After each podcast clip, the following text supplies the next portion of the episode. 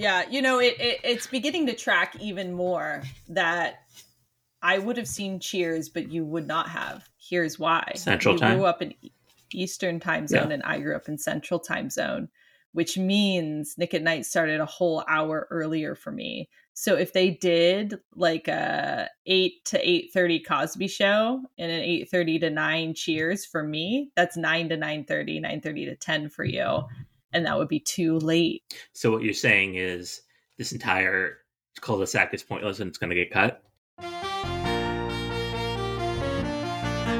Well, Jessica and Zach, from the day they were born, they started watching comedy because it was on. She was a golden girl, he had Seinfeld on the brain. They said a nine year old Frasier fan might just be insane. Harry and the Hendersons, Mindy and Mork. Now Jessica and Zach get together and talk. They'll never say the sitcom's glory days are gone. They'll still watch it because it was on. Because it was on. Because it was on. Because it was on. Because it was on. Too early to set up a Patreon? And I'll call it because it was on. Because it was on. Because it was on. Because it was on. Because it was on.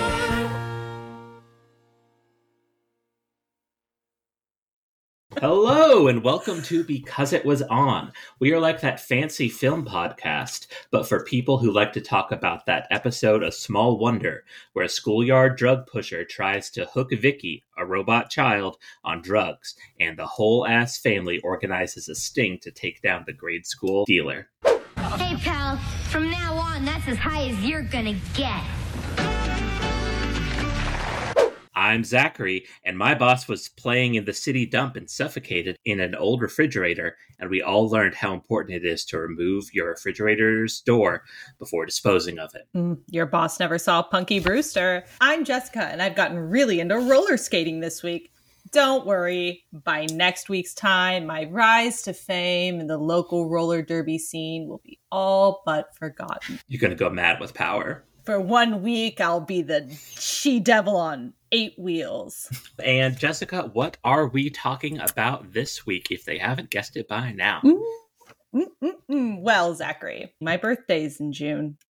My birthday, June 20th. And we have a little tradition here at Because It Was On that for either of our birthdays, we can pull the birthday card, which means that whatever the person, the birthday guy or gal, wants to record for their birthday episode, the other cannot in any way veto that suggestion. And so here we are, folks, on the eve of my birthday, recording my very special episode. And to celebrate Pride Month, I've chosen perhaps the most aggressively heterosexual show to ever exist. We are going to be talking about the will they, won't they of Sam and Diane on Cheers. I'm so excited. I I'm, I'm excited too. Uh, this was my first dive into Cheers. I'm you're going to be taking me on a journey and holding my hand. um, I've only seen the episodes that you assigned, and so you're going to be my I'll fill in the yeah, gaps. gonna be my tour guide the gap through this journey. It's, it'll be fine. It'll be fine. We'll work together on I have a picture of what's going on. Um, Yeah. but let Yeah, me just say, uh, Jessica, you totally failed to to grab the bag because I would have said yes to this anyways. It was it was on the schedule. I know, I know, I know, I know, I know, but I wanted to do it now. I wanted to do it now. And it's it's it's the only way I'm going to be able to talk about Cheers now is if I do it this way. this is the card that had to be played. I wanted it now. Uh, but I will make one half-hearted. This is my very half-hearted, half-assed attempt to convince you that Cheers Cheers belongs in in the Pride Month lineup. Here's my half-hearted attempt. So let's just turn a quick blind eye to the gay jokes and the like rampant homophobia. Shut that down for a minute. Boop, boop, boop. Shut off. Shut it off. Little light in the loafers. shut shut it all off. Here's my pitch to you. I don't believe there is a single other show on television that so strongly endorses and like underlines the idea of found family. I think it's true. I mean, well, I not not that it's like a superlative and that there aren't other shows, But yeah, it's Like- really strong. a couple of episodes ago we just talked about how like will and grace are doing everything they possibly can to like ditch their found family for like a hetero romantic or homo romantic i suppose family like true atomic structure family cheers does quite the opposite sam backs out of his marriage and backs out of his opportunity to have like a standard man woman two kids and a dog picket fence life in order to stay with his chosen family. Like, what do we close out on the series on? It's Sam walking away from Diane, walking away from that romantic marriage that he could have had, and choosing to spend those final moments smoking the celebratory cigars with the true family of his life, his found family, his chosen family. And so here, Zach, is my half half-hearted attempt to, to pitch to you that Cheers belongs in Pride Month. It is a found family narrative. So I'm going to yes and you, and uh, I, I'll say we talked a little bit about on, the show before.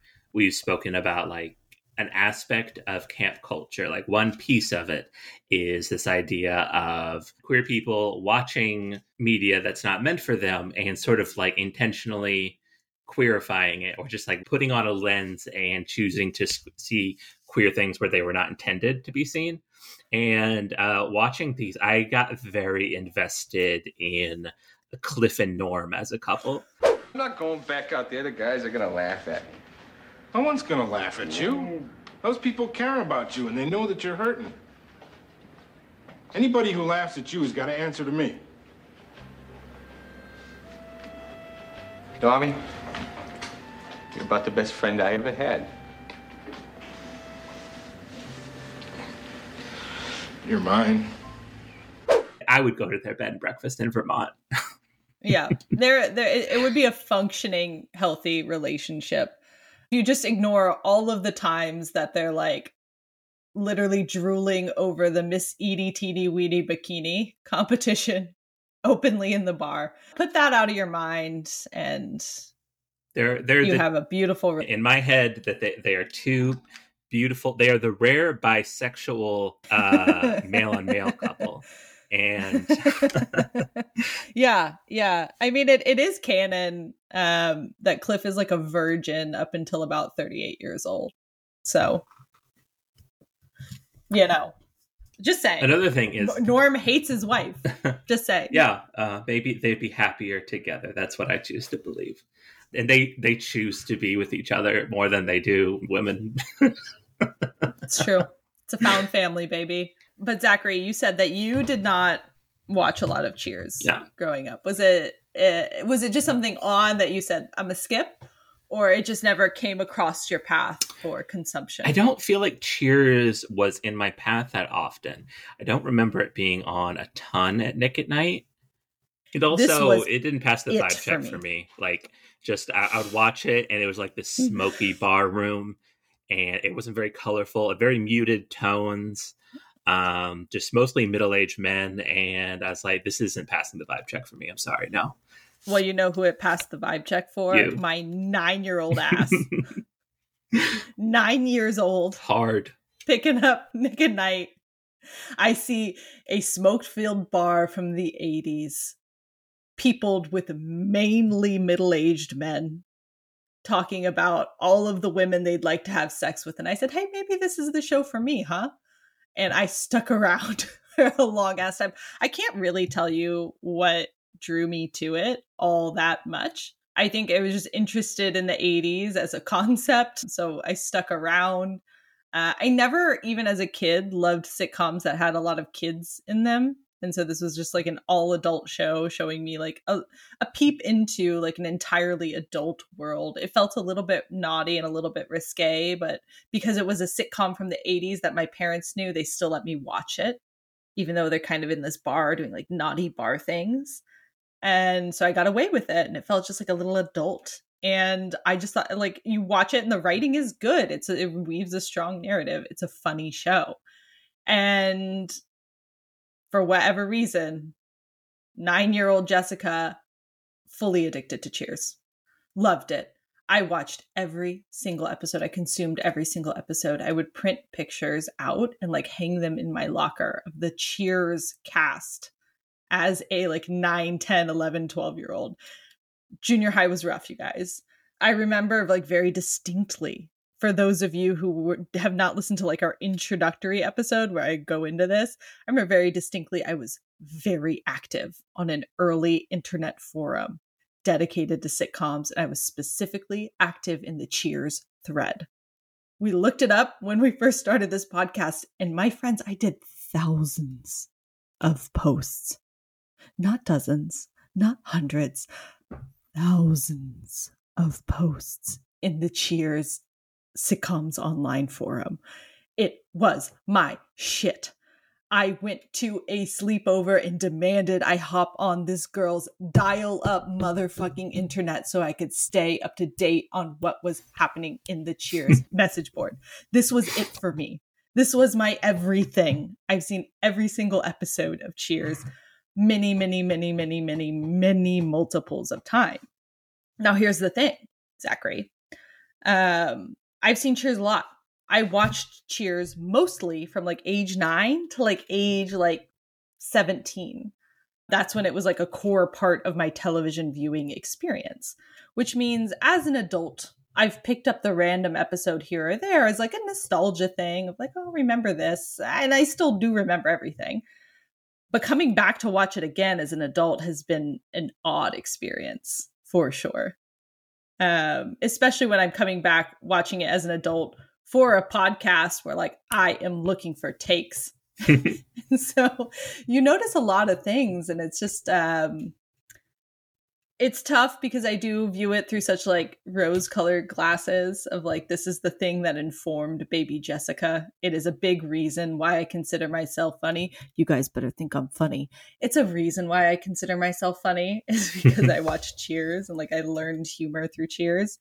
It's weird to come back to it as an adult. There's lots of stuff I noticed. But part of it was really nice too. It was a lot like I don't know, coming home in a way this past week. Uh, and that felt good because Zachary, what do you call my mother? Uh, What is the nickname you've so lovingly bestowed upon her? Shelley Long. Why do you call my mom Shelley Long? Uh, because Shelley Long and your mom are like twinsies. In fact, Yep. uh, my mom looked exactly like Shelley Long. She had the blonde hair and the big blue eyes. And when she was, you know, that same age, she had the same haircut. Growing up, people always used to tell her she looked just like Shelley Long. For listeners who've popped in at random points in time, you may not have heard me like talk about my mom's passing at all. But my mom passed about 18 months ago at this point in time. She was diagnosed with cancer at 58. Uh, she died eight months later. And so it's just like when I say it feels like coming home, like I mean it in a very different way than I ever would have before watching it in this context. Because not only did my mom look like Shelley Long, she sounded like Shelley Long. Like they were twinsies in like every single way. So um it's probably a, a weird thing, but watching the show and spending so much time with it, like I recognize this as a character and a completely different woman. Uh, and it's not my mother, but it it's the closest thing, like approximate of spending time with my mother that I'll probably ever have again. So it was quite lovely in that way. Yeah. I found myself like as Diane was leaving and like season 5 the the final episode I do adieu I like I've watched the episode a million times but knowing this is when Diane leaves I like I was truly a wreck this time watching it I crying like please just marry him Diane Yeah. don't go stay um and that's why Yeah, your, your mom also had a, sort of a little bit like the mannerisms of Diane a little bit. She wasn't like snooty or anything, but she had a very like crisp diction like Diane. Um, th- they were they were very similar. yeah she had the posture you know very um so that's why i that's why personally as an adult like you cannot tell me shit about diane you cannot you cannot tell me shit about Shelley long i'll defend them tooth and nail because that's my mom It's my mom. Um, and i feel like it's all like and i like to think i have a little bit of that in me i have a little bit of diane chambers with me as well I think that's true. I feel very connected to that character. I um I was not familiar in any meaningful way, of course, with Diane before this. I fucking love Diane. Uh, I live for Diane. she's fucking I crazy. always have. I, I agree with the show. She is crazy, and I love it. I always have loved Diane. Interestingly, and I think we'll talk about it a little more, as a kid, I actually identified way more with Carla, Mm-hmm. and we can talk about it. But even as I got older, still a kid watching it, I quickly was like, no, it's Diane for It's me. Diane. It's always been Diane for me.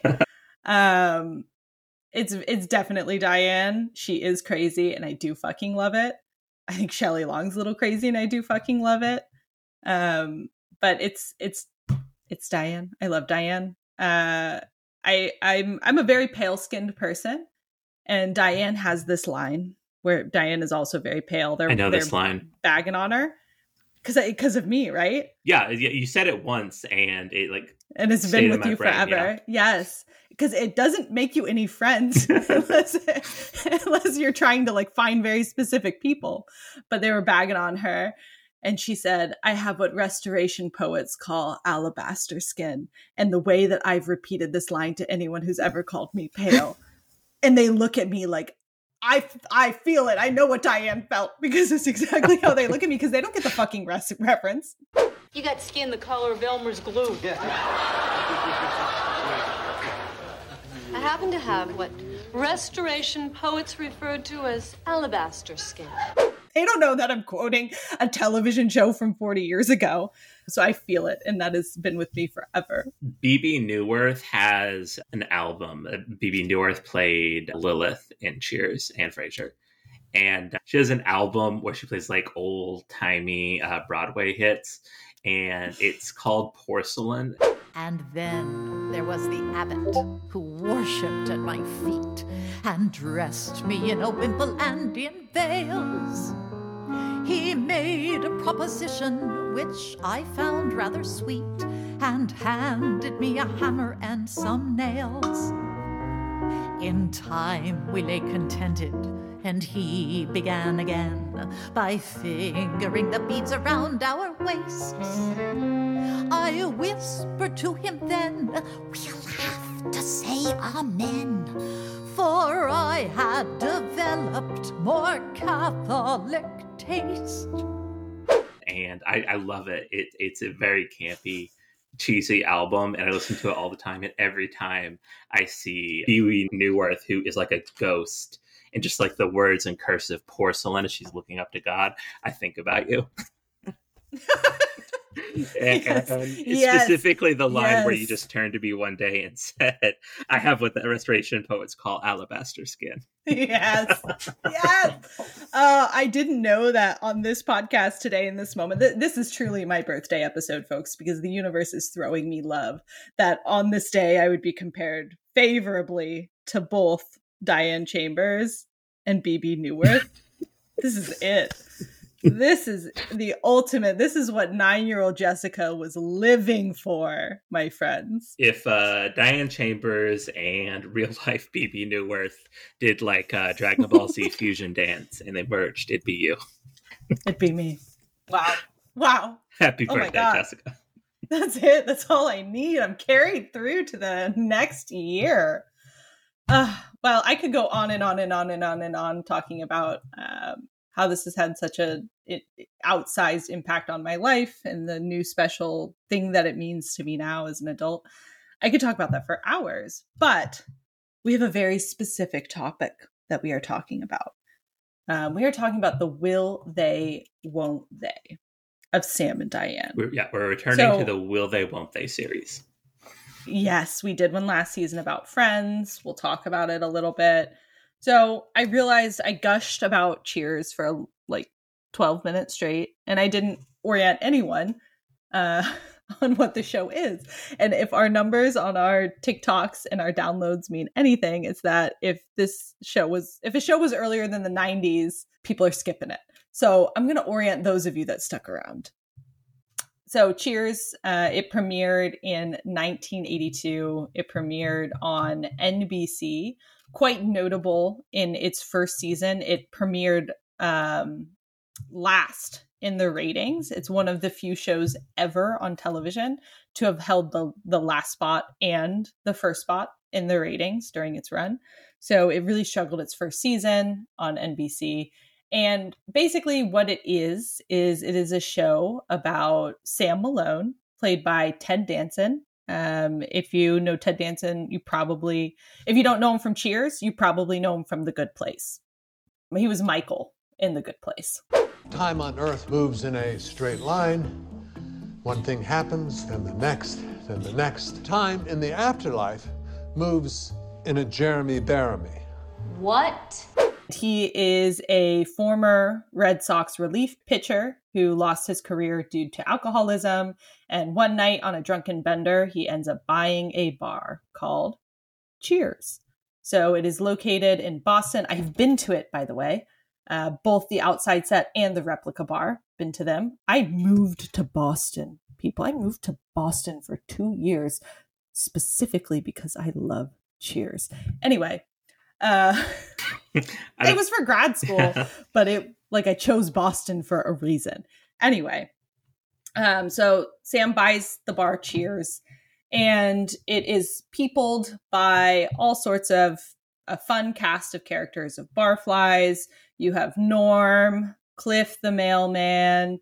You have Coach the bartender, who's uh, after he passes is later replaced by Woody, played by Woody Harrelson. You have Frasier Crane, played by Kelsey Grammer, obviously, who later starred in the series spinoff Frasier. Uh, you have Carla Tortelli, the wisecracking waitress. And then uh, I would say, most importantly, rounding out our cast, at least for the first five seasons, you have Diane Chambers, played by Shelley Long. And so, how our series kicks off, and it's one of the best pilots ever written. Um, my husband has taken film classes, and as part of like what he studied in school, uh, and this pilot is taught as like the pinnacle of pilot writing. Uh, like this is the best pilot ever written. And what happens is Diane is left at a bar by her fiance Sumner Sloan.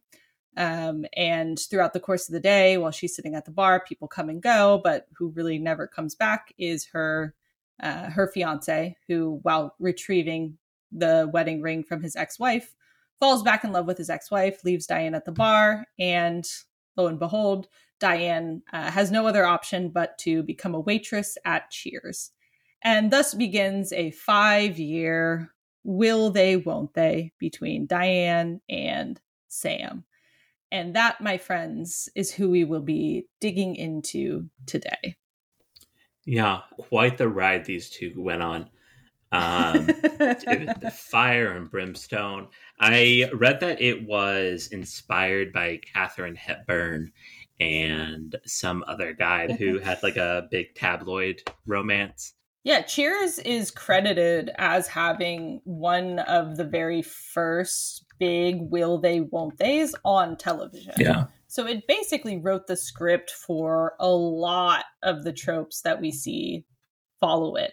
Um, so moonlighting takes a lot from Sam and Diane. Friends takes a lot from Sam and Diane. It is sort of the the cornerstone will they won't they in all of television.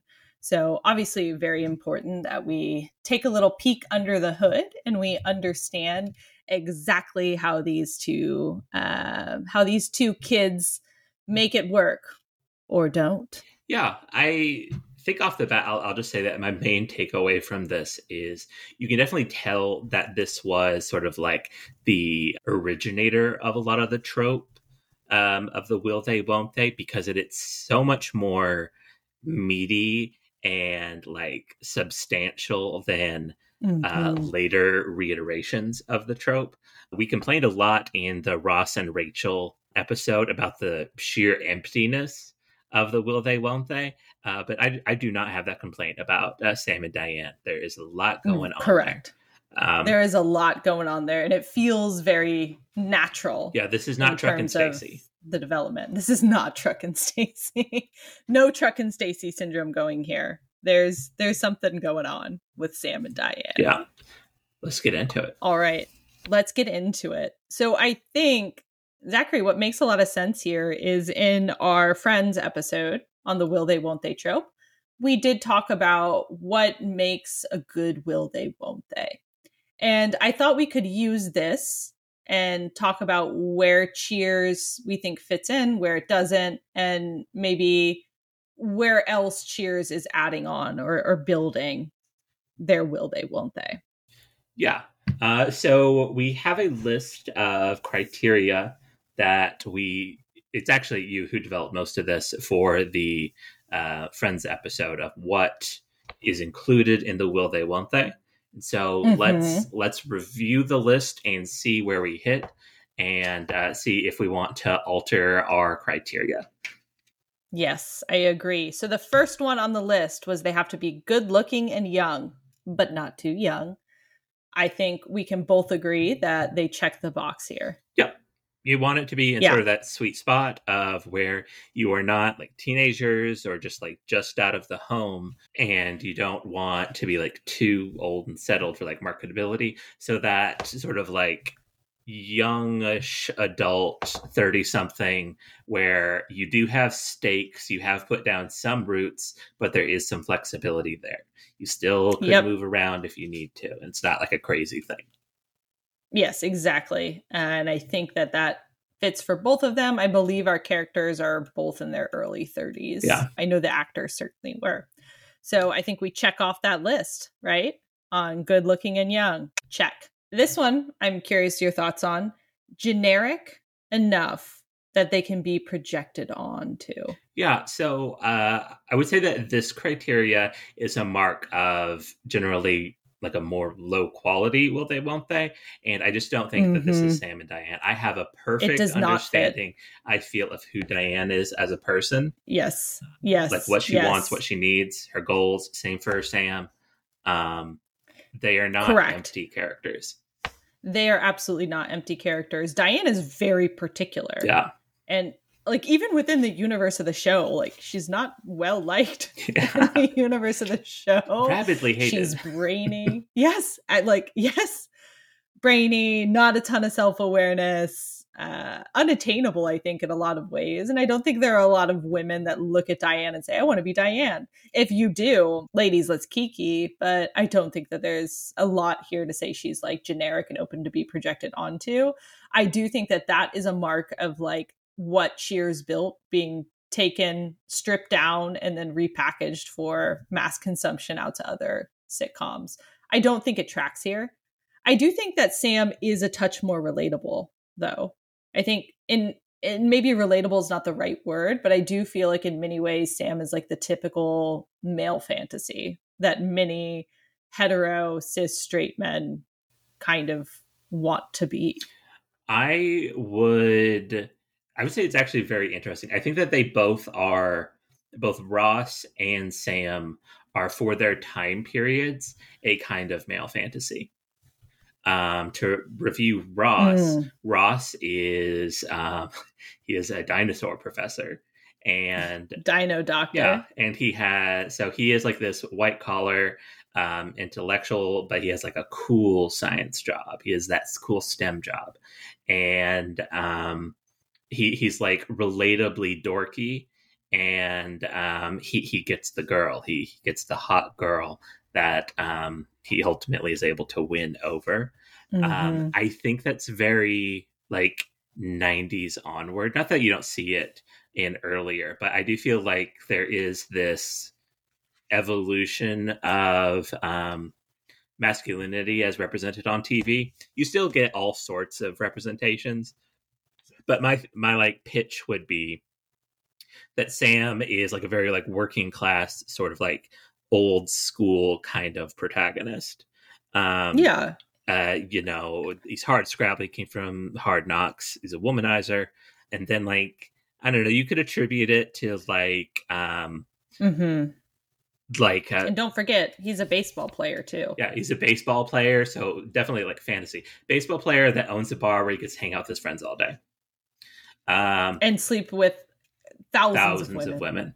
If the book if the if the show is to believe, be believed Yeah. And then um so my pitch would be it's just like as the middle class became more like professionalized and like white collarized, like the idea of what the male fantasy is changed a little bit. That'd be my pitch. Who Mm. knows?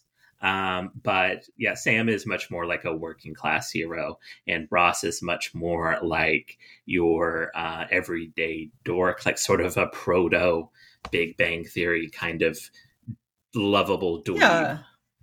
All I'm saying is that I think that Ross is a fantasy just as much as uh, Sam, in just in different ways because there are different like movements happening, like different cultural contexts from like Ross in the 90s and Sam in the 80s. Mhm. Yeah, I think Sam is just like a he's like your all American, more traditional fantasy of like male masculinity. Yeah. And even all the men in the bar treat him this way, Yeah. right? They like worship him. They idolize him uh, for the for the the things that we talked about: his athleticism, his jocular nature, his uh, prowess with women. Right? They they really do put him on a pedestal. He's a man's man. Um, he's a man's man. Exactly. Funny enough, I was watching an interview with Ted Danson, and he said prior to taking the role, uh, he he never gave a shit about sports or cared about sports, and so the director's guidance to him to get in the the headspace to play a jock was to adjust himself frequently to feel more jocular. Play with your nuts a little bit every once in a while, and you'll fi- you'll find the character there. uh, he says it worked, so there we go. We so the next point we we actually had a sticking point on this one in our Ross and Rachel episode. I'm curious what you think with Sam and Diane. The next point was obvious chemistry and sexual tension. Explosive chemistry. Explosive, Yeah. and a, and a always not like in a not always good way. Yeah, it, it's very much good television to watch. It's you want to see this. It's just they're fighting all the time, but there's like I get the draw, I get the allure for each of these characters and like why they're engaging with the other, and I also get why Mhm. it's like toxic uh, for each of them, and they're It's like a sexy Tom and Jerry. yeah, yeah, it's yes. so it's like this like sexy tango that you're watching, just like the back and the forth, and you're not sure what you want to happen, but you're definitely watching. Yeah, every line is just like layered with text and then subtext and then the body language and like the audience expectation. Like it's all just mishmashed into like every exchange that they have. Off the charts chemistry. Absolutely. I I think there is like a, a five seconds that perfectly distills the Sam and Diane relationship to me because it's like I I jumped back from my computer and w- when I was watching. I was like, "Whoa, that's a lot." Do I I doubt it. It's a I- weird it's a weird cut. Okay, then go go ahead. I I won't guess. So it's um but I'm curious to hear what yours is. But mine would be just like the five seconds that I feel captures Sam and Diane is um they were having one of their like uh fights about something, Sam lying, and um they were making up at the end. Um and so they were kissing, they're doing their makeup Mhm. kiss. And then the friend walks into Sam's office as they're kissing and he says some kind of line that gives away that Sam uh, kissed another woman during a period where they were fighting. And, and Diane is like mid kiss with this man.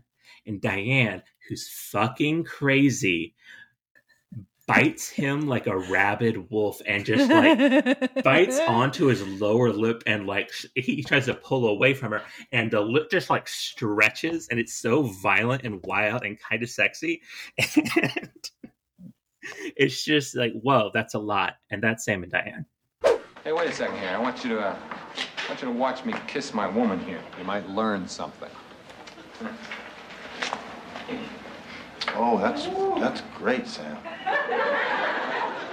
Yeah, Dee Dee said you were the best kisser she'd ever had. Really? Yeah, like you can definitely see either of them committing committing a violent crime in the name of this relationship. Yeah. And that's not just me saying that. That's literally a plot line in season 5. it's uh Is that I mean- Sam literally fantasizes about like killing her in an episode in season five because she insists he proposed to her and then she says no to him proposing to her twice. He I love the show. like she calls the cops on him. And well, she pretend that here's the thing. Uh he is like violently like very there's all there is like a fucked up like the amount There's a of very fucked that up Sam toxicity. is threatening um towards Diane uh definitely like dated and fucked Yeah, up. he throws her off a boat once. Literally throws her off a boat into the middle of the Atlantic Ocean at night. Yeah. And And then he pulls her back up on the boat, but then he gets in the rowboat and goes away and he leaves her stranded on a boat in the middle of the Atlantic Ocean at night by herself. yeah, Diane should be It's dead. just crazy. She just walks into the bar next day. Sam, Did you try to you? kill me? How could you, Sam? You're gonna have to do a lot to make this one up. yeah, there's some fucked up pieces. We're gonna we'll talk about it. Yeah, but he like he bangs on her door and is like, "I'm not going away. I'm to break open break open this door."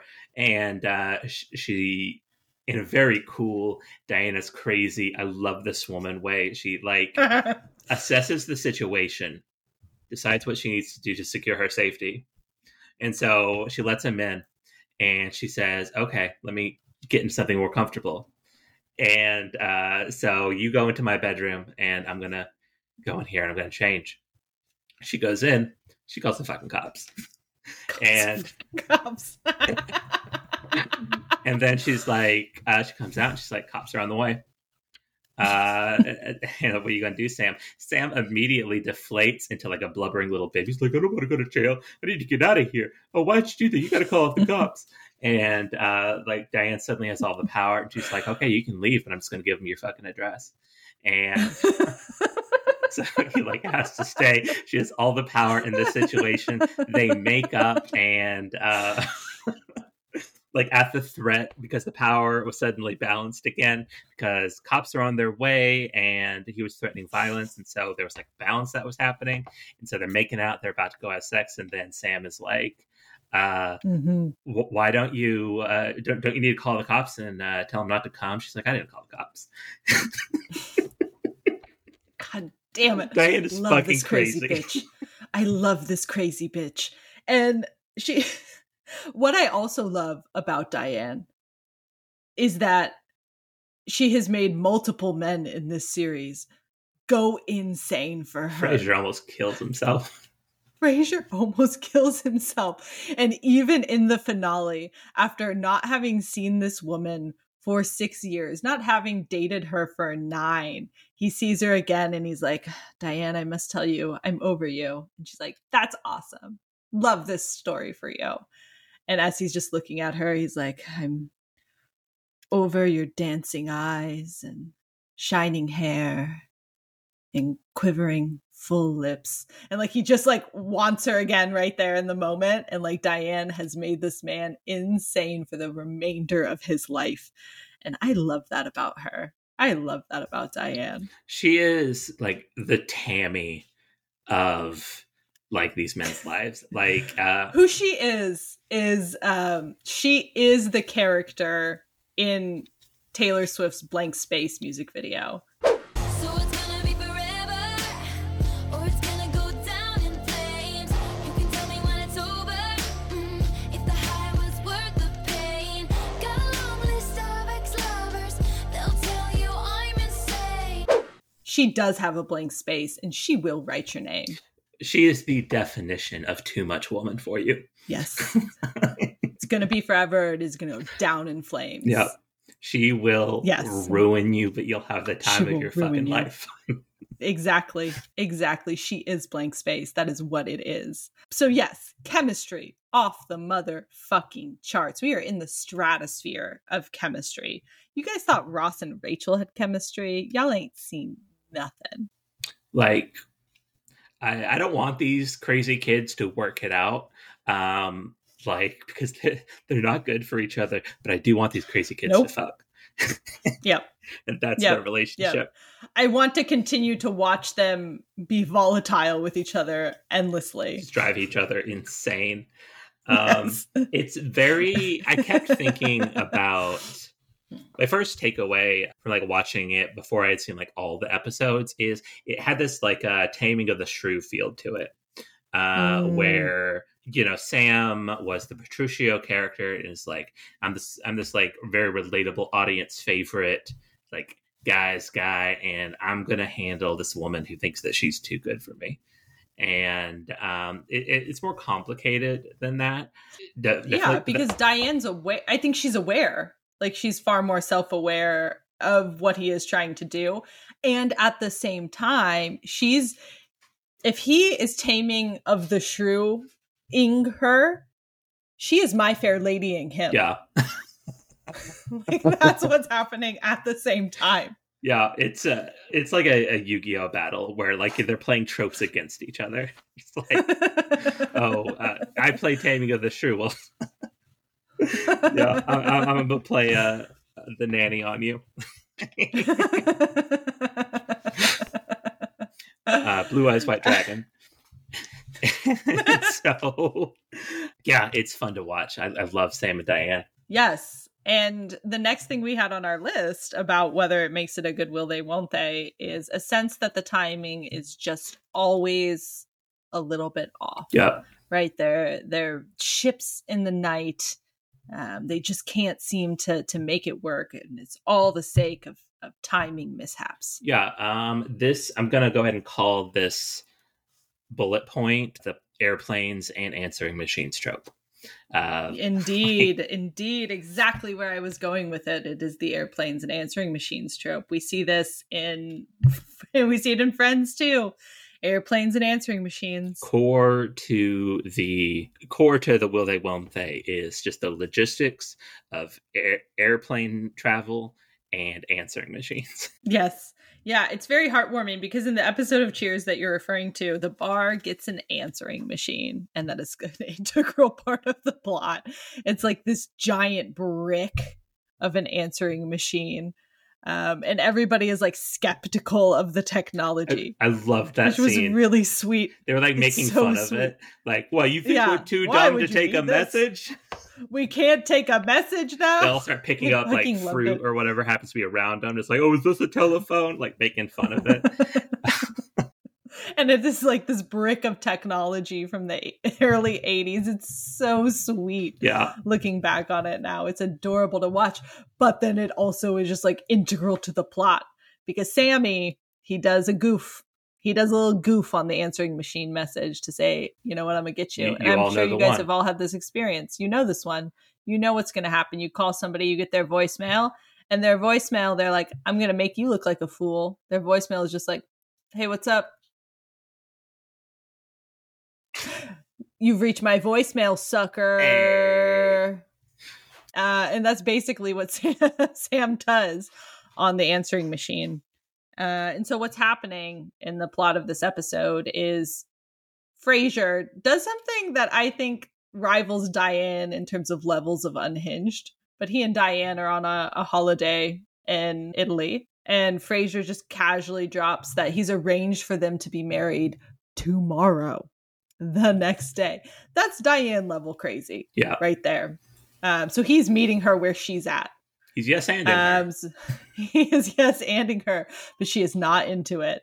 And so the episode is is literally titled "Rescue Me" because throughout the course of the episode, Diane is calling Sam from Italy uh, to come and rescue her. To come because she can't just tell Frasier no. That that would be crazy. that would be insane to just forthrightly tell him she doesn't want to marry him. No. She needs Sam to come and romantically rescue her from from Frasier Crane in Europe. And so it gets to the point where it is like do or die time. This is like if Sam hasn't gotten on a plane by this time, he will not be able to come to Italy and rescue her from marrying Fraser. And so Sam's on an airplane, you guys. He said, "You know what? I'm gonna go get my girl. I'm gonna go get my lo- the love of my life. I'm gonna save her from this marriage to Frasier Crane." And so he's on an airplane, Diane's calling him from a phone booth in Italy, saying, Please, Sam, please don't be at the bar. Please be on an airplane where he is. And wouldn't you know it, she gets the goof. She gets the goof answering machine. She doesn't know Cheers got an answering machine, let alone Sam doing a goof on the answering machine. So all she hears is Sam go, Hi, Sam Malone. She hangs up. And Diane says, This is it. Sam's not coming. Frasier, let's get married literally right this second. um, and so the timing, ships in the night, we're just off. She she goes to marry, she goes to marry Frasier. Um, and she goes ahead and leaves him at the altar and joins a convent. Gotta love Diane. Gotta love it. Gotta love the decision making. What the hell heck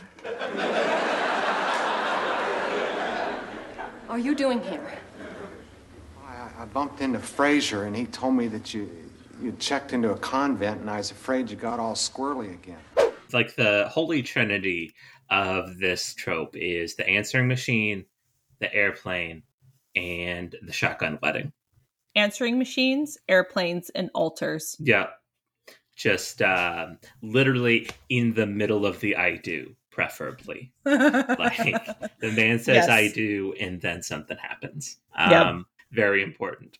This is, I'm just going to let you know right now, Jessica, um, that so to me, when Sam Malone walks in with that answering machine, that was a cultural watershed moment. And it would birth a movement, would birth an entire genre of answering machine based sitcom shenanigans. And Mhm. my birthday, The answering machine is a core, yeah, core part of sitcomology. and my birthday card is going to be to do an episode Yes. on the answering machine.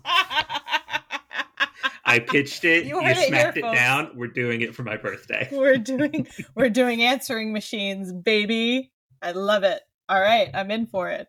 The answering machine. It is it is critical. It is critical in the study of sitcomology. Yep.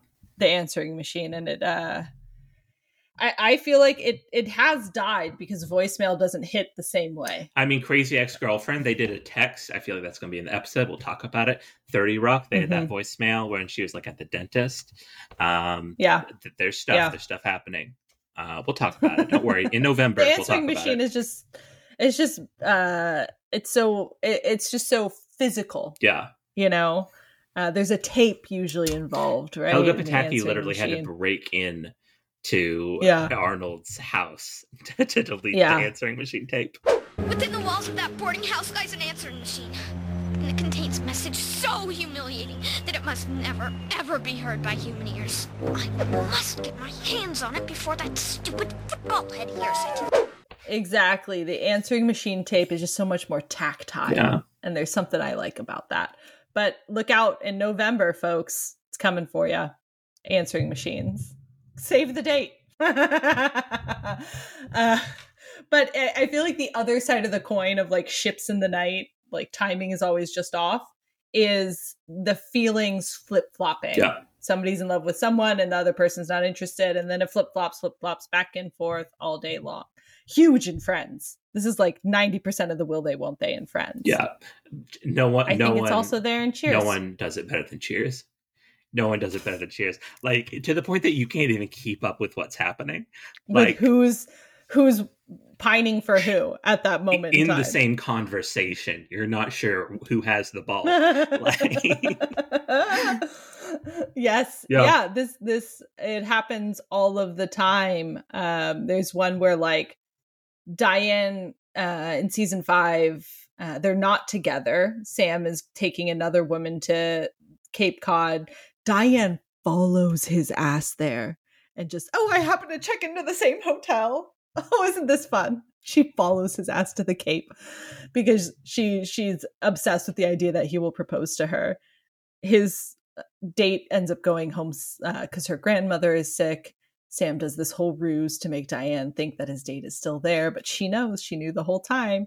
She lets Sam make an entire ass out of himself, but she knew the whole time. And they're sitting there having dinner, and the tango that they they dance of whether or not they're going to have sex that night uh, within that conversation, the person who wants to have sex with the other person and the other person is saying no changes three times. It changes three times. Sam initially is like, let's get at it. And is like, absolutely not. Then Diane is like, let's get at it. And Sam is like, absolutely not. And then Sam is like, let's get at it. And Diane is like, absolutely not. All within the same conversation. Absolutely. They're so good at it. It's electric to watch. It is Yes. like uh, it, because uh, what's so wonderful about them is like part of Sam and Diane is like they're childish and petty in their conversations. and so it will literally be like, I want to kiss you. And then Diane will be like, no, the timing, the timing is off. I, I don't want to kiss you at this exact moment. And then Sam will be like, well, then I don't want to kiss you. And I never wanted to kiss you. And you're an ugly, snooty horse face. And then she'll be like, well, I want to kiss you. And then Sam will be like, okay, let's kiss. And then Diane will be like, absolutely not. Let's not kiss. Like you're, it's you're so kissing for the wrong reasons. So so. Diane reminds me of like one of my favorite fictional characters. She has it's such a small part, but I, I think about her all the time. And it's Holly Hunter's character in Oh Brother Where Art Thou? Um, if anybody knows Oh Brother Where Art Thou's bit parts, it's Zachary. yeah. So Holly Hunter is the wife of George Clooney's character, and like he's going through this journey to try to get to her. Like, so he finally gets there. He like breaks out of prison to get to her, and she keeps demanding these kind of like asinine symbols of love like that are completely unreasonable like uh, the last lines of the movie are like you need to dive to the bottom of this lake to get the right ring because you got the wrong ring so you need like the Tennessee Valley Authority has flooded the place where our house was. You need to dive down to the bottom of this lake and get our fucking ring because you got the fu- you got the wrong ring, brother. You were right about that ring, too. Any other wedding band wouldn't do. This here was foreordained. Fate was a smiling on me. You just have to have confidence. That's not my ring. God, what? That's not my ring. Not your ring. That's one of Aunt Herlene's. You said it was in the roll top desk. I said I thought it was in the roll top desk. No, you said. Or under Uh, the mattress, or no. maybe my uh, chifforobe. I don't know. Well, I'm sorry, honey. Well, we need that ring. Well, that ring is at the bottom of a pretty darn big lake, Uh-uh. A 9,000 hectare lake. And I don't care if it's 90,000. But, honey, That lake was not my doing. well, of course not. I honey, counted but- to three, honey. honey. No, wait. I counted to three. I counted to three. and then she'll leave. Like she's just obsessed with these like symbols of like power and affection, and just like no, it, the moment's not right. I'm Mhm. sorry, no. That is very Diane. Diane is a romantic at Yeah. heart. She's like she read a lot of like romance books, and she gets pissed off when you say the wrong line. Mhm. yeah, yeah. She has a vision for how she wants her romance to work. There is a script. Diane has a script for exactly what Sam is supposed to say. But here's the thing if she tells him the script, it's ruined. So Sam has to guess the script. And that's the fun. Yeah, that's that absolutely the fun. So like he here's what's fun about it because it's two they're demanding submission from each other in two different ways. You yes, you perfect yes. I was going to talk about Yeah. this. Yes, so, go, so go, go, you go. described perfectly what Diana's um, demanding from him in terms of submission. That he needs to accept that he he needs to start guessing the script and playing this like role as the romantic lead and anticipating and like reading her mind and like making it be like romantic. So she wants like she's demanding symbols. She's demanding that he throw away his little black book and that kind of thing. Like and having an understanding of when the moment is appropriate. That's what she wants from him to like submit.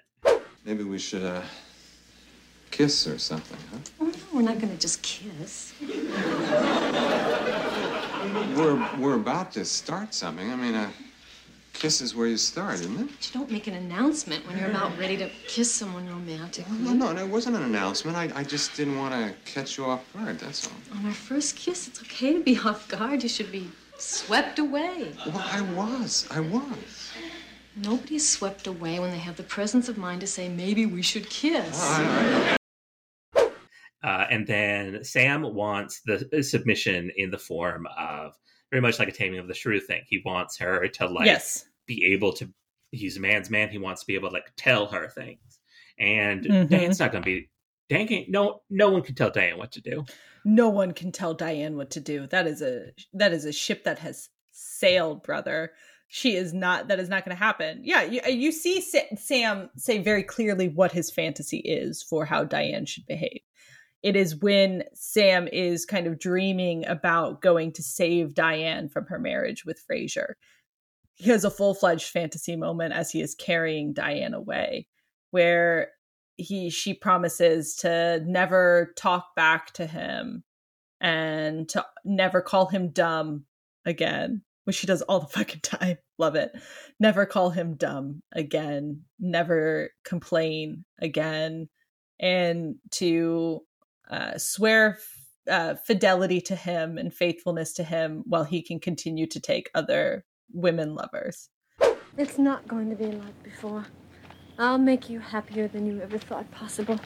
I'll respect you and accept you for what you are. And I won't complain or argue or be jealous. And I'll stop thinking the life out of everything. I'll do all I can to make sure you enjoy life to the fullest. And if that means letting you date other women while I remain faithful to you, so be it. Your love is worth the price.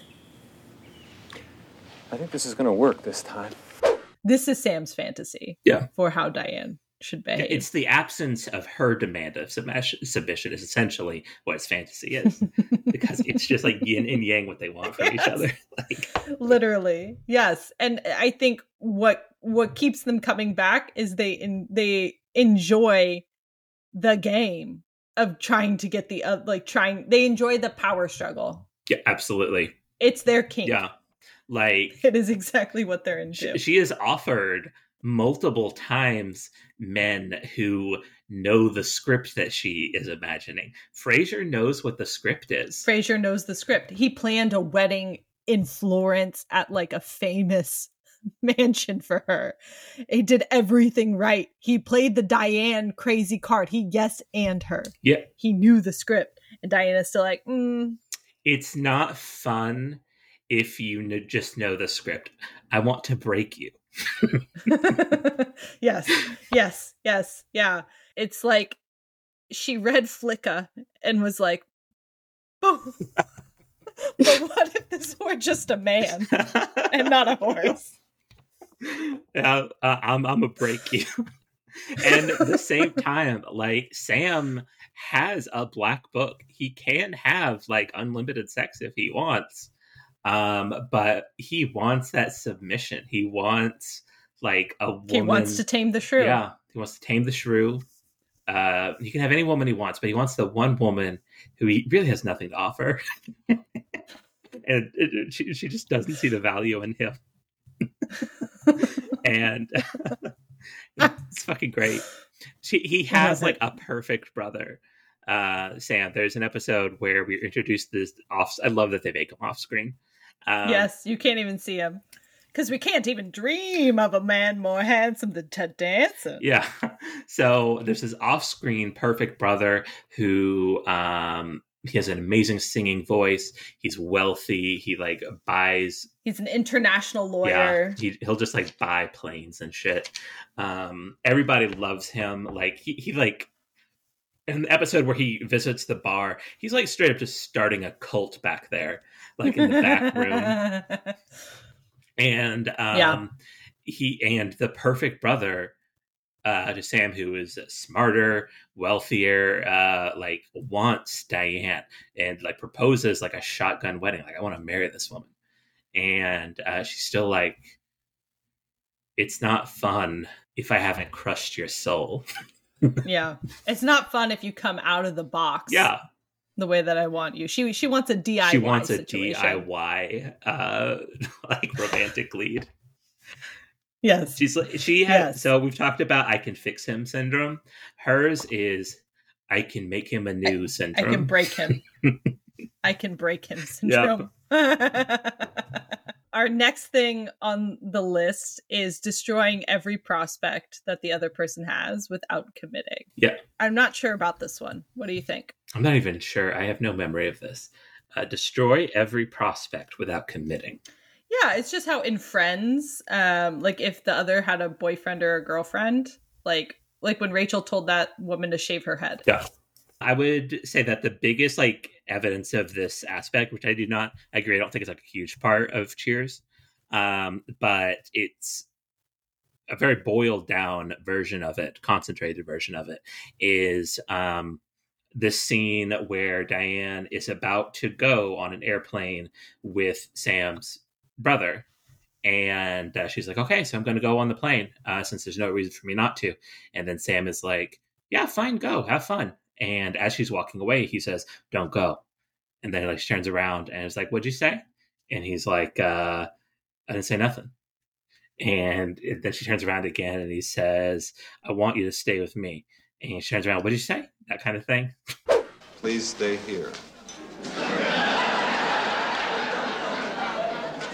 Wait a minute. What was that? There at Ah. the end, you said something. Hey, come on, you're hallucinating. Would you? Would you get out of here and have a good time, please? Go on, go on. Okay, I'm glad you understand. You go, I'll die. What? Like I, I'll, Mhm. I'll die if you don't go, like that kind of thing. It just keeps escalating, and um, Yeah. it's very much like I can't stand you, but I, I also can't stand you being with someone else. Yeah, I love I love that too because a huge part of like the Sam and Diane relationship is that they're both so fiercely prideful. Like they're both so Yeah. proud and they refuse to be the one to admit that they like have the feelings first Yeah, because they're both so goddamn proud. And so you get that little dance of like under your breath, like, I wish you would tell me not to go. Like as they're um fighting about ostensibly other things. yeah. It's because like wonderful. in their world, like they they have two conflicting worldviews, and each of their worldviews, they are the pinnacle of desirability. uh, where Sam is like a former ball player. He owns a bar. He's had sex with hundreds of women. Um, He's a handsome man. yeah, like the patrons of his bar are constantly like reinforcing that he, he's a man's man. Everybody wants to They be worship him. Women want to fuck him. So in his worldview, he is a catch, and this daffy moonbeam ditzy waitress who uh, doesn't have any job skills or anything, and she's like in at the wedding uh, when he's like they're about to get married, and he's just like. You're bad at this. You're bad at this. They're going to need to invent new things for you to be bad at. The only thing you're good at is writing, and this is supposed to be like a nice. He's telling her, and um, he just he he he feels in his worldview that she should be grateful and at the same time diane in her worldview thinks he is this uneducated dumbass yes. a former alcoholic who's wasting his life in this bar. And you know i am a grad student. I am an intellectual. I was bred to like she she once says like bred to uh curtsy and bow to kings and queens. And and you're you're just this piece of shit. So obviously you should be grateful. So neither of them are willing to bow to the other. Neither will bend the knee. yeah. And it's just it's electric to watch people. I love it The next one is audience avatar characters must be very invested in the relationship. yes a million times Check the box. Um, it's very different than in Friends, where they're very invested in them being together. Um, Cheers is very invested in the opposite. All of the characters are like, God, please don't, Sam. Please don't propose to this woman, Sam. Carla literally like tackles him in one episode so that he won't propose to Diane. Uh, they do not want this. Yeah, Carla fucking hates Diane, just straight up. Um, Yeah, which is its own Yeah. thing. uh, and but also thousands of dollars, tens of thousands of dollars has changed hands over um, that five year period over like bets about Diane and Sam because they're fun to watch. And the- Yes. the, meta of the show is like the in universe characters are also invested. They're like audience stand in characters. Like at the wedding, Yes. they um, yes.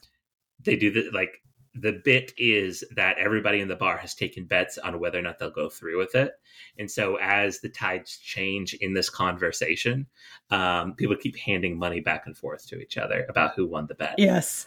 um, Yeah. people are invested in this relationship. People are invested and your the next point you mentioned was like meta right? Yeah. like there is a meta element where everybody is invested but they're also very aware of that. Um, there's one point in season four where sam tells diane they're through and diane says something along the lines of like oh sam nobody actually believes that because they're all like she's aware the characters aware the writers are aware everybody is aware of the narrative arc. Nobody believes that salmon and diane are ever actually done. Yeah. Even as they say goodbye in the final episode you can still believe that sam and diane are never actually done. There once diane has gotten her hooks into you she's ruined you for life. That's it. That's it. Sam can be with no other woman. Like so the next one is i think that this is an interesting topic. Um, in a will they won't they they create morally gray areas where neither party is really right. This is an interesting one with cheers. There this happened all the time in friends. Friends was really good at Yeah. this. The whole like we were on a break is that.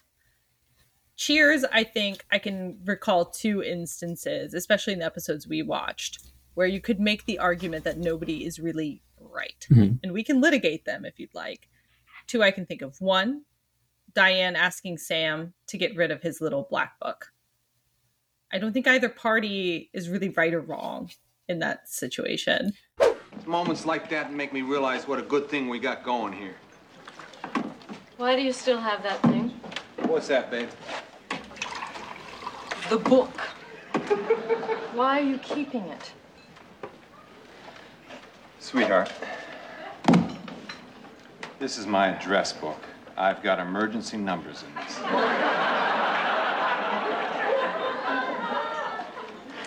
Eh? What emergency service does Wanda Mendelsohn render? She's an all night plumber.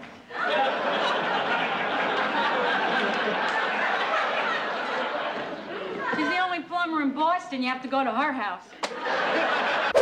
Yeah i thought that that was an interesting controversy because as much as my instincts are tailored towards uh rooting for diane in every way i did it seemed like a reasonable thing to fight about it was a very reasonable thing to fight about considering they'd been together at that point for a couple of months Yeah, and like, Like- I think that it is reasonable to be like, this is like how I spent my twenties. This is like a record of like a huge part of my life. I don't want to throw it away. Like as, as a partner, I would get that. yeah especially at that point in the relationship Yeah, like if two you were truly in. like engaged like if you're engaged and ready to be married then i get it so like the tension of this episode for for listeners who don't know sam has what is very famous in the show as a little black book it is a black book in which he keeps all of the phone numbers of all of his romantic conquests hundreds upon hundreds of women feature in this little black book and Diane is upset because they've started dating, and Sam's friend drops that Sam still has his little black book.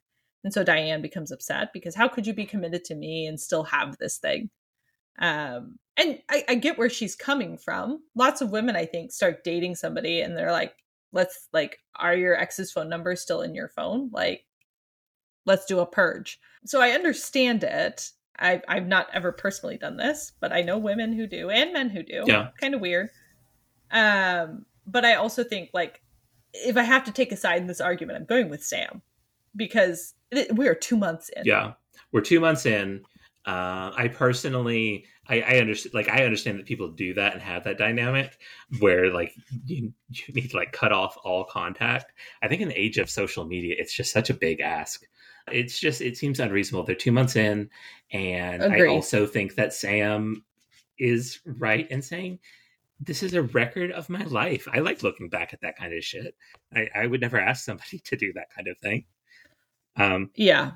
so I agree. So so maybe that one isn't quite as morally gray. Well, I think, it's calculated larger- as it is. You have to remember this is like the 80s. Um, and so I think that kind of like demand of a monogamous relationship and also like sitcom relationships, Mhm. they're on lesbian time. It's like very quick. So two months is a lot. Everybody's got a U-Haul. Yeah. Um, fair. Next thing we have to have immediate rebounding. They got to be in a relationship right away. Cheers adheres to the trope of immediate rebounds and having to be with someone else. Yeah. Um, the competition is always just like waiting in the wings. It's always like a dynamic. You want everything to be perfectly balanced and just like Yes. so that the, the energy is always there. We're, we're pulling or we're Yes. pushing. Uh, Because Frasier would take Diane back at any moment. yeah. There's he's no he's always said just uh, one phone call away, and uh, you can Yeah. have these tossed salad and scrambled eggs. Always. uh, which I think talks to our next point, which is the couple has to remain friends after they won't they, even when no reasonable human would. Frasier continues to go to that bar. just He watches the woman that destroyed his life fall in love with and marry another man. Sam frequently goes to Frasier for advice about Diane. Like we're talking not even like not even a year later. Di- Sam is asking Frasier for advice. Diane does not date men; she breaks men. she breaks them and she ruins them and she she will turn your life to ash. Ian Frasier, um, he has this like line um, where it's like a callback, like meta thing about, yeah, there was a point in my life when I was at my lowest, and you know, I was just my social circle uh, just consisted of people that went to the same bar as me, and I was just in a bar all the time. Um, but the thing is, it's even worse than that, Frasier. What you should have mentioned much when you were talking about that is you were going to the bar where you constantly were just like basically doing the cuckold kink of like sitting there at the bar as your ex fiance and the person she left you for are just like making out. And like you're giving them advice to go back to each other. Yes, yes. Diane has become death, destroyer of worlds. So he really did move to Seattle for his own health. Thank God he moved to Seattle. Self care came Yeah. at that point. I would have loved if uh, Diane and Frasier uh, became a thing, and like Frasier had Diane as the wife. It would have been a whole different show, but it would have been fucking crazy. Oh, she does guest on Frasier. she does, yeah. She shows and, up. Uh, I don't, Shelley Long would not have signed on to that project, but man, oh man, would have been electric television. Oh God, if there is a God, please hear me. That Shelley Long, please, please show up in the Frasier reboot. It's like they, they finally get married. Please, God, have her show up. After- I don't know what you want her to do, but have her show up, please. like they get like Frasier is about to like get married and he immediately leaves his wife. For Diane, who who who takes him back for uh, approximately three episodes. I want it to be a three episode arc Yeah. where Diane comes in, destroys his life again, and motors out. God, I know it won't be real, but I want it to be real so bad. Like I want it to be like the canon of the show is that like Frasier like married Roz, but then along came Diane. and Roz is written off. Roz, the character that Frasier spent eleven seasons building to, is destroyed by Diane in three episodes. One whiff of Diane, has he become destroy- death, destroyer of worlds. Diane is the quintessential Tammy. I love her. I love her. God, I hope that happens. Uh, the next thing we have on our list is a little bit goes a long way, meaning in each episode, the audience doesn't need a lot to sustain the flame of a will they, won't they. I'm I'm not sure this one tracks quite as well because the will they, won't they is like the central thing in most episodes Yeah. unlike friends and a lot of other will they won't theys that are like much more of a true ensemble piece you get most episodes are like normal sitcom shit with like maybe a beat written in to like sustain the will they won't they. For the first five seasons of Cheers, it is the central thing. Yes, there are other plots. There are plots where we deal with Cliff getting bit by a dog and he's suing a hot woman. right? There's other shit that goes down on the first three seasons of Cheers, or first five seasons of Cheers. I'm not suggesting they're not. Uh, I still think the Will They Won't They is way more central than it is in other shows. Yeah, uh, which it, it could be. It could like Ross and Rachel could not carry a show about Ross and Rachel. Um, like where it's on in every episode. It's just um, it's it's a Truck and Stacy show where like th- there's not a lot to like justify why they're into each other, but again, Diane and Sam are so watchable and electric that they can carry it easier. I was like trying to do some research on the Shelley Long backstage drama, and I heard the claim. We're getting into it. I heard and one of the things that they claimed was that Shelley Long began to be resentful when, as the show went on, that uh, the will they won't they stopped being like the central thing as much, and um, she wasn't getting as many lines. She resented that Frasier was getting a lot of the lines that would normally go to her because she's like the intellectual type. And uh, so she resented she was getting less and less uh, screen time. Mhm. And that's why she bowed out. There's so many narratives about what happened behind the scenes, and it's changed a lot over the years. Um, and so it's tough to say. A lot of what I've read from Shelley Long specifically, and from a lot of people around the show, is that she had always only ever signed on to a five year contract and had been very insistent that she was only going to do five years from jump. Like that was the max she was going to do always. So it was not like a I'm leaving the show in a huff situation. I'm sure they offered her a dump truck of money to stick around, but she had always said five, and then I wanted to go do my movie career. You know, Money Pit isn't going to make itself. Troop Beverly True Hills isn't going to make itself. Yeah, people are always like it. Famously, the decision that uh, Shelley Long left Cheers is spoken of as like this huge career mistake um, because she was like on top of the world on like the most popular sitcom, and then uh, she went on to make a bunch of like B list movies. But if that's what needed to happen in order for Troop Beverly Hills to exist, and the Brady Bunch movie. the Brady movie. Bunch movie, are you kidding? She made some of the best Worth movies it. ever made. I'm sorry. worth it worth the trade-off would do that any day of the week should our camp patreon series come to pass we will be covering maybe all of shelley long's movies Oh, do we want to pitch uh, to the audience? Do we want to do a little cul- cul-de-sac and talk about what? cul-de-sac cul-de-sac gang so we know for the past three episodes we've been pitching you a podcast where we explore in depth uh, a singular sitcom. Zach and i would like to take an alternate route.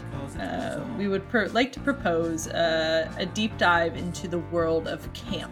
Think of it as camp 101 where we discuss movies like whatever happened to baby jane steel magnolias. Um, Troop Beverly Hills. Who's afraid of Virginia Woolf? Death becomes her. Uh, she Devil.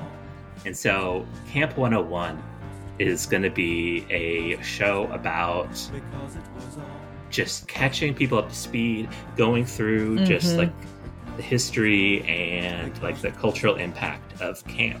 You're telling me you wouldn't listen to that? Please. Preposterous. I Please. So that's our pitch. That will be the uh, Patreon podcast uh, that we will eventually set up. We haven't recorded a single episode, Someday. so Some, you know, it's it's all a nascent little idea. yeah, still a kernel. Let us know what you think. You can email us. Yeah. Find us on TikTok. You guys know how to get a hold of Yeah. us. Let's be real. Zach, we only have one more foundational element of what makes a good will they, won't they? And I don't think it works for Cheers. But it's a secondary romance that serves to give the audience satisfaction. Yeah, that's um, We don't have that- it. that's Norm and Cliff.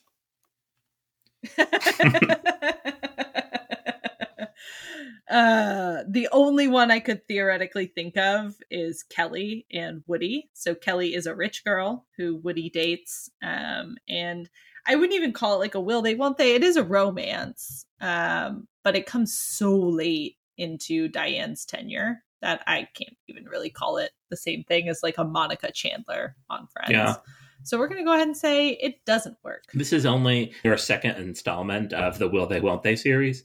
And so um, my developing theory is that a secondary show romance, um, like a, a secondary romance on the show, is a feature of sort of like low quality Will They Won't They's Mhm. where like it can't Yeah. carry it on its own. And so more has to be done. Although I don't know, because Jim and Pam is a very strong Will They Won't They, and it has secondary romances. Yes. So So those are the primary pillars that we uh, installed as a will they won't they uh, when we watched Friends. I think let's talk a little bit more about the Sam and Diane relationship and determine if we need to add anything and I think answer our central question of should they? We know will they won't they, but should they? So I think let's let's start by talking a little bit about the Sam and Diane relationship. And I think there's a couple of things I want to talk about, which is understanding kind of the central questions of what they're even exploring at the heart of their will they, won't they? What is Diane's arc? What is Sam's arc? Um, and then I also want to talk about some of like the ickier elements of their will they, won't they? yeah. So let's let's start with it. Let's just go ahead and start talking. You know what what do what do we think is at the heart of this? Will they? Won't they? What are what is the central questions that Cheers is asking us to think about Uh, when we think about the Sam and Diane relationship? So I I sort of broke down my main theory about like how the infrastructure of the will they won't they, um, where it is these two competing worldviews. Uh, where they are, they both consider themselves to be high status and the other low status by their own metric, and that they want Mhm. the other to submit to their will, and th- that's what's going on here. Um, I think that there is um, a lot of be- because there is like this class dynamic with uh, Diane and Sam, where uh, Diane is she says Mhm. in the pilot that you know she she's um, well bred. Um, eh, well, she's comparing Sam to who she thinks is going to be her husband, and uh, she says, "Oh, he's not like you. He's well bred, educated, intelligent, and that's who she considers to be a high status man." And I think that they're like when the the show multiple times compares Sam to other prospects for Diane, and there's always like this class thing going on. His brother is wealthy and educated. Frasier is wealthy and, and educated. Um, the man that we see in the pilot, the professor, uh, not wealthy, professor, Sumner. but he is educated. He's for sure like old money wealthy. Yeah, he has that like snooty. he's for sure old money wealthy. Yeah. He's He's getting a well-bred. big old rock that was his grandmother's ring. He's, Yeah. he's for sure wealthy. Yeah, there's definitely a, a, a class element going on here.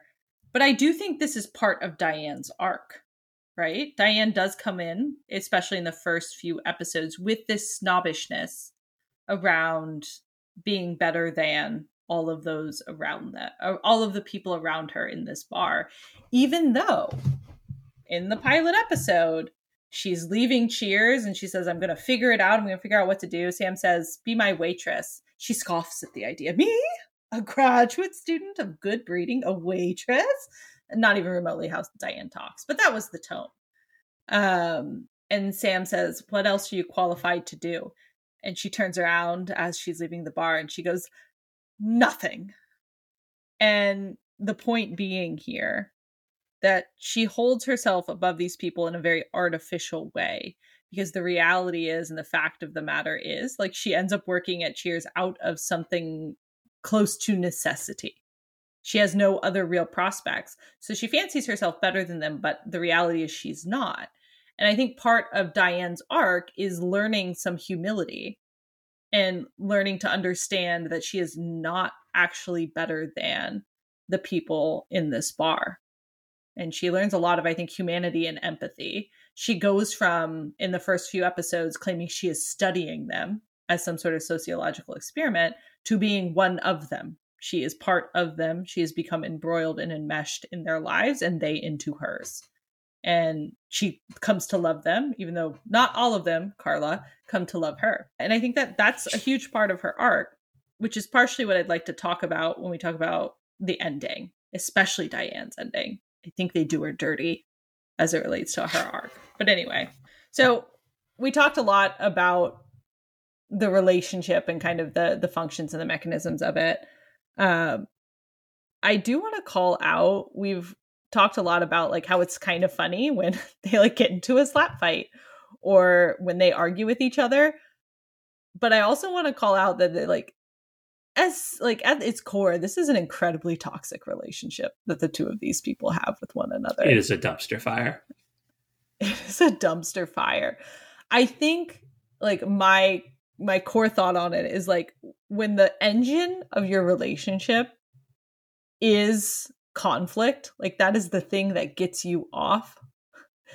Uh, and it is not compromise, it is conflict and it is an uh, it's pride and an unwillingness to to budge at all in in your position. And that is what like makes you horny makes you hot gets you off.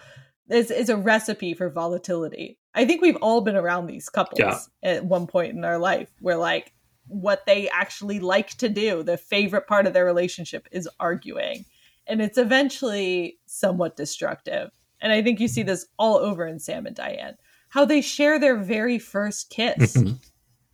is literally them arguing back and forth. They're volleying, and as they're volleying, they're you as turned like, on the as I horny am? level gets up and up, and yeah, then it's the very famous line: "Are you as turned on as I am?" More first kiss.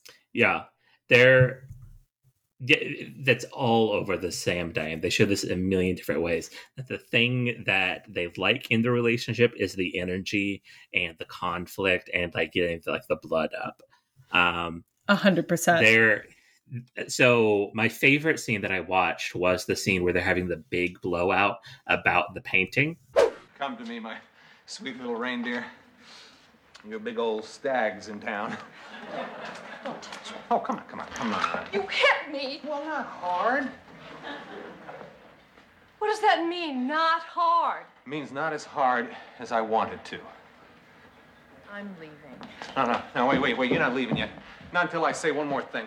Oh, what? Get the hell out of here. You are about to cross a very dangerous line. You heard me, I want you out. If this is coming out of the heat of the moment, it is a very bad mistake. phenomenal acting, phenomenal writing. This is the scene that I was referring to where I was at times not sure who had the ball of like who wanted what, and because they were just switching back and forth, and it was like ah. Uh, It's so eminently quotable. Yeah. Do you know the difference between you and a fat braying No. ass? The fat braying ass would. yeah, I've I've carried that line with me for many many years. Another good candidate for like five seconds that really just boil down Sam and Diane is uh, Diane is about to walk out the door, and Sam, like the way that he tries to get her to stay, is not to apologize, and it's it's not to like say loving Mhm. words or anything like that. It is to try to figure out what fight he can pick to get her to stay um, because he understands this relationship. And so he like says to her that if you walk out that door, then I'm going to have a date by this evening and I'm going to be with another girl. And she doesn't bite. So he tries like different things and it's not working. And he's starting to panic because he, he, he's pulling out the big guns to like start a fight. She's not engaging, but she's just like waiting at the door and she's ready to go you better think of something quick. And what he comes up with is because he's got nothing left in the tank. Um, he just like sticks out his tongue and goes like nah nah nah nah nah, and uh, does that kind of thing. And she, she's like, that, that doesn't bother me. You can keep doing that. It doesn't bother me. It's so childish. That's so embarrassing. And then he just keeps doing it. And then she's like, stop it. And that and she does it right yeah. back. And then they that keeps her in the room for a little bit longer. She said she goes That's down what I'm stairs. saying. It's the beauty of like they're childish and petty. Yeah, they will not. And they like it. Neither of them will bow. Nobody's bending the knee. Yeah. Uh, th- there's a point where they grab hold of each other's noses and they're like twisting it. And they're both in agony, and they're like, "You let go. Will you let go first? And uh, they're just like literally on the floor, just like Yes. on their knees because neither one of them are willing to break. Uh, such a good, such a good will they, won't they? It yeah, it is um yeah, and it's it's more physical than I'm comfortable with at this day and age. Yeah. Like the the level of toxicity. He's hit her, as we've said. He's thrown her off a boat. Yep. He's left her stranded in the middle of the ocean. He he fantasizes, so he does fantasize He about fantasizes about killing her. He also uh, will do, do like straight up like um, straight to the moon Alice style lines and talk about how much He says, I will bounce you off of every wall in this office. yeah um and like we'll say i want to i want to hit you like you have no idea how much i want to hit you um just uh, a very intimidating thing uh for you know a full grown former athlete to say to you know diane who's Like a 95 pound Yeah. woman. like in the early episode where like he's threatening to break down the door and she pretends to take the, uh, uh, to call the cops it's very physically intimidating behavior um and the the show gets away with it because it's just fucking electric and like fun to watch um yeah. And because they, I think they show Diane as at least a couple of steps ahead of Sam intellectually. Mhm. And so when he is, say, breaking down the door, Diane's already ahead of him. And not only is she calling the police, she's not actually calling the police. Yeah. Right. She's playing, she's, she's playing with him in the tango too. Yeah. The way they get away with it is they show it as a tango. Yeah. Right. Where like you're not actually sure who has the ball. Um, and that's because like Sam makes physical threats, but like the actual physical action he takes um, never crosses the line, but they walk right up to it. yeah And like I think it crosses the line certainly by probably today's standards, but yeah i, I was shocked when he then. slapped her i like genuinely hell yeah, man! I was shocked when he threw her off a Yeah. boat. Like i like he threatened to kill her. Frasier also talks about fantasizing about killing Diane. He So talks about literally free. in detail. he talks about in detail wrapping his hands around her neck and squeezing. And then she asks for a neck massage later. Also a weird move, Diane. You know that he's obsessed with you still. And he like Diane. literally wraps his hands around her neck and like starts to gently squeeze. It's fucked up. It's a little fucked up what they're doing here, gang. it's not great. It's not great. Um, so I think there's just some level of toxicity Uh, going on in the Sam and Diane romance. quick cul-de-sac uh, in the will and grace episode we talked about the gay men straight woman relationship and there's a very fun subgenre that's like my favorite type of person in the world which is the straight woman that gay men love but they personally are quite baffled by it like they don't understand why gay men just like love her and that's that is absolutely diane and shelley long like I, I also believe this about shelley long You think she's baffled? I, I think I think that Uh, actually, she does seem a little uptight in it. the interviews I've seen of her. She's not capitalizing on it on the right way. Uh, Shelley Long is like perennially like you'll get these random like celebrity assistants, tell all, and for whatever reason, she's always like her NDAs must be shit because she is always like always brought up in these, and like she is our, like she is the type of celebrity who is like, go get me blueberry yogurt, but I want you to handpick every blueberry out of it. yeah, I want the essence of Like- blueberry. I tried so hard to find the yogurt uh, interview. I now remember that it was an interview that I read on the train, and it was like the Chicago Red Eye. Um, like somebody had just left a copy, and so I was reading it, and that had like um, it was like a the reporter had talked to a bunch of celebrity Mhm. personal assistants and they had the scoop with for Shelley Long that she was extremely anal retentive and she was like fucking addicted to uh, yogurts and would have like a dozen yogurts a day. And uh, she was very meticulous about how they were organized in her mini fridge in her office. And when the personal assistant wasn't doing it right she said get out of the way. Got her on her hands and knees and organized it herself I fucking love it. I love I love like low scale, like low stakes like celebrity diva behavior like that. And like Shelley Long, she always shows up in this shit. Anytime it's like an assistant tell all, Shelley Long showed Yeah. up for being insane in some way. and so like yeah, I, I I could see her being somewhat baffled by it because she hasn't capitalized on it in the way that she Yeah, her lawyers are shit because they're not these NDAs are not tight enough. Uh, but They're her agent's also enough. shit because how do you get Shelley Long and you're not like making plays to get her on RuPaul's Drag Race? How are you not getting her like plays to just be not doing good enough. like they, not doing good they enough. don't understand like what the what they the don't understand have. how to use her. they do not understand how to use her. Making her Jay Pritchett's ex-wife in Modern Family, okay, whatever. But you are not using your asset. They didn't even use her properly in that show. She needs to be like in Why Women Kill. Like Yes. Yes. Yes. Yeah. Just like Shelly, use the psychotic behavior. use it in your performance, mama. I'm a fan. I'm a fucking fan. Use it, girly. I will be number one person gassing you up. yeah. Get Shelley Long back on the air. if that yogurt Use story is any indication, then she would have blown Kathy Griffin's My Life on the D list out of the fucking water if she did a reality show. Like, like where Kathy Griffin's I like handing out her own just- leaflets and shit.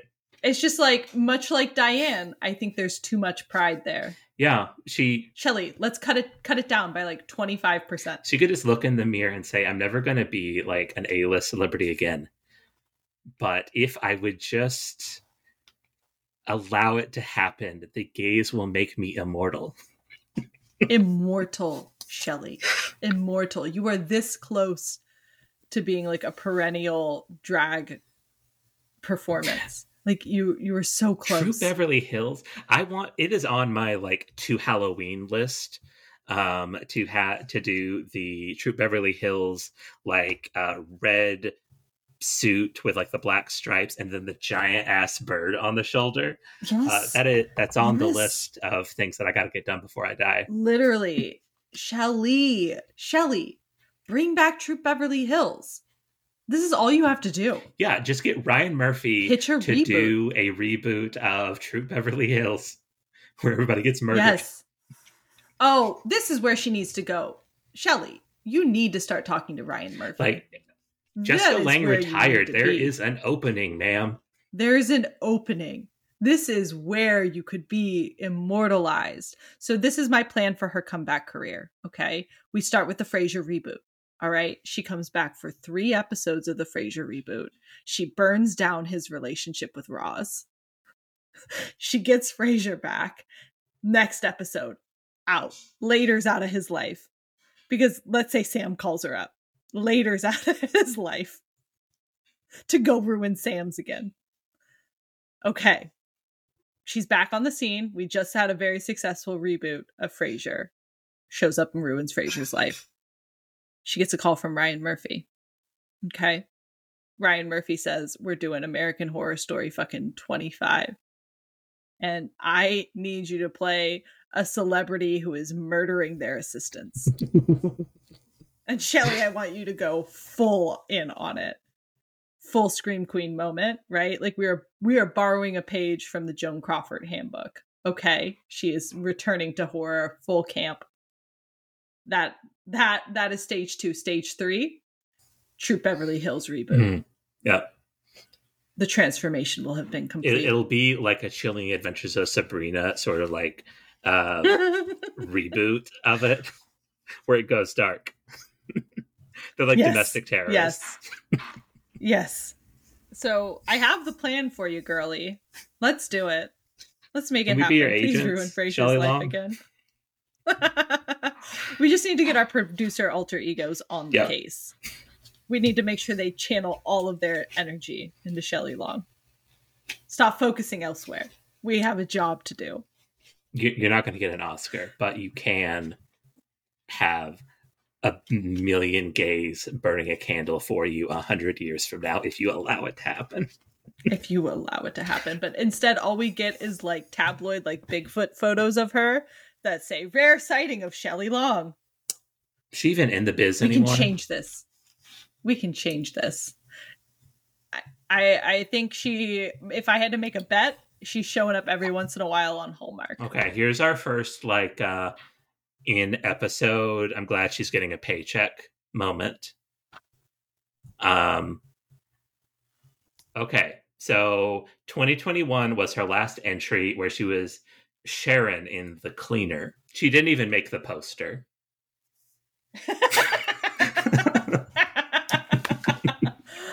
Uh, no, I think the last like major thing she had was Modern yeah, Family. it's right up up, up It's not too late. Jessica Lange did it. Yep. She It's needs to not too take late. the Jessica Lange play. I refuse it. I refuse to hear that it is too late for her to not say that. Don't ever say that bullshit to me again. it's not too late. Just Shelley, Did you make besties with Ryan Murphy or whoever fucking did Chilling Adventures in Riverdale? Yes, a hundred percent. I feel like it's weird to end the episode like on a not Sam and Diane note, so we'll just end it by saying um, we don't think they should be together, but we do think it is maybe the best will they won't they on television. We'll see. This will be a series we touch again, I'm sure, at some point. Uh, both Cheers and the because it was on Will They Won't They. They just what they need to do, what they should do, is have an arrangement where they're where every seven years they meet in the hotel room and they have passionate fuck. And uh, Mhm. then they go on with their lives. That's the perfect arrangement Yeah. for them. Truly, it truly is. But we'll see Diane again when she pops into the Frasier reboot. Yep. Um, ruins his life, and then that's maybe what the time Frasier has to go back and correct. I want I want it to like make people furious that Roz is only in the pilot. She's only in the pilot because Diane burns down his life. It's out of nowhere. Well, folks, it looks like the recording crapped out at this point, and uh, there is no record of the fascinating conversation that we surely had about Sam and Diane. I think at this point we just sort of said goodbye, anyways, so you know what to do. Like, rate, follow us on all of our platforms. We have a TikTok, we have Instagram. We're starting a Threads account. We have nothing on it right now, but apparently that's the place to go. So we will be more active on there. And thank you, as always, for listening. And uh, by way of explanation, there are a lot of references in this episode to Pride Month and Jessica's birthday being in the future, even though it's on June 20th. Uh, just to let you know, that is because we originally planned for this to come out in June, but then we decided that we preferred to take a two week break. So uh, that's why. Thank you all for listening and take care. Bye because it was on. I love you. Because it was on. Because it was on. Because it was on. Because it was on. Because it was on. Rate, review, and subscribe to. Because it was on. Whoop whoop whoop whoop whoop.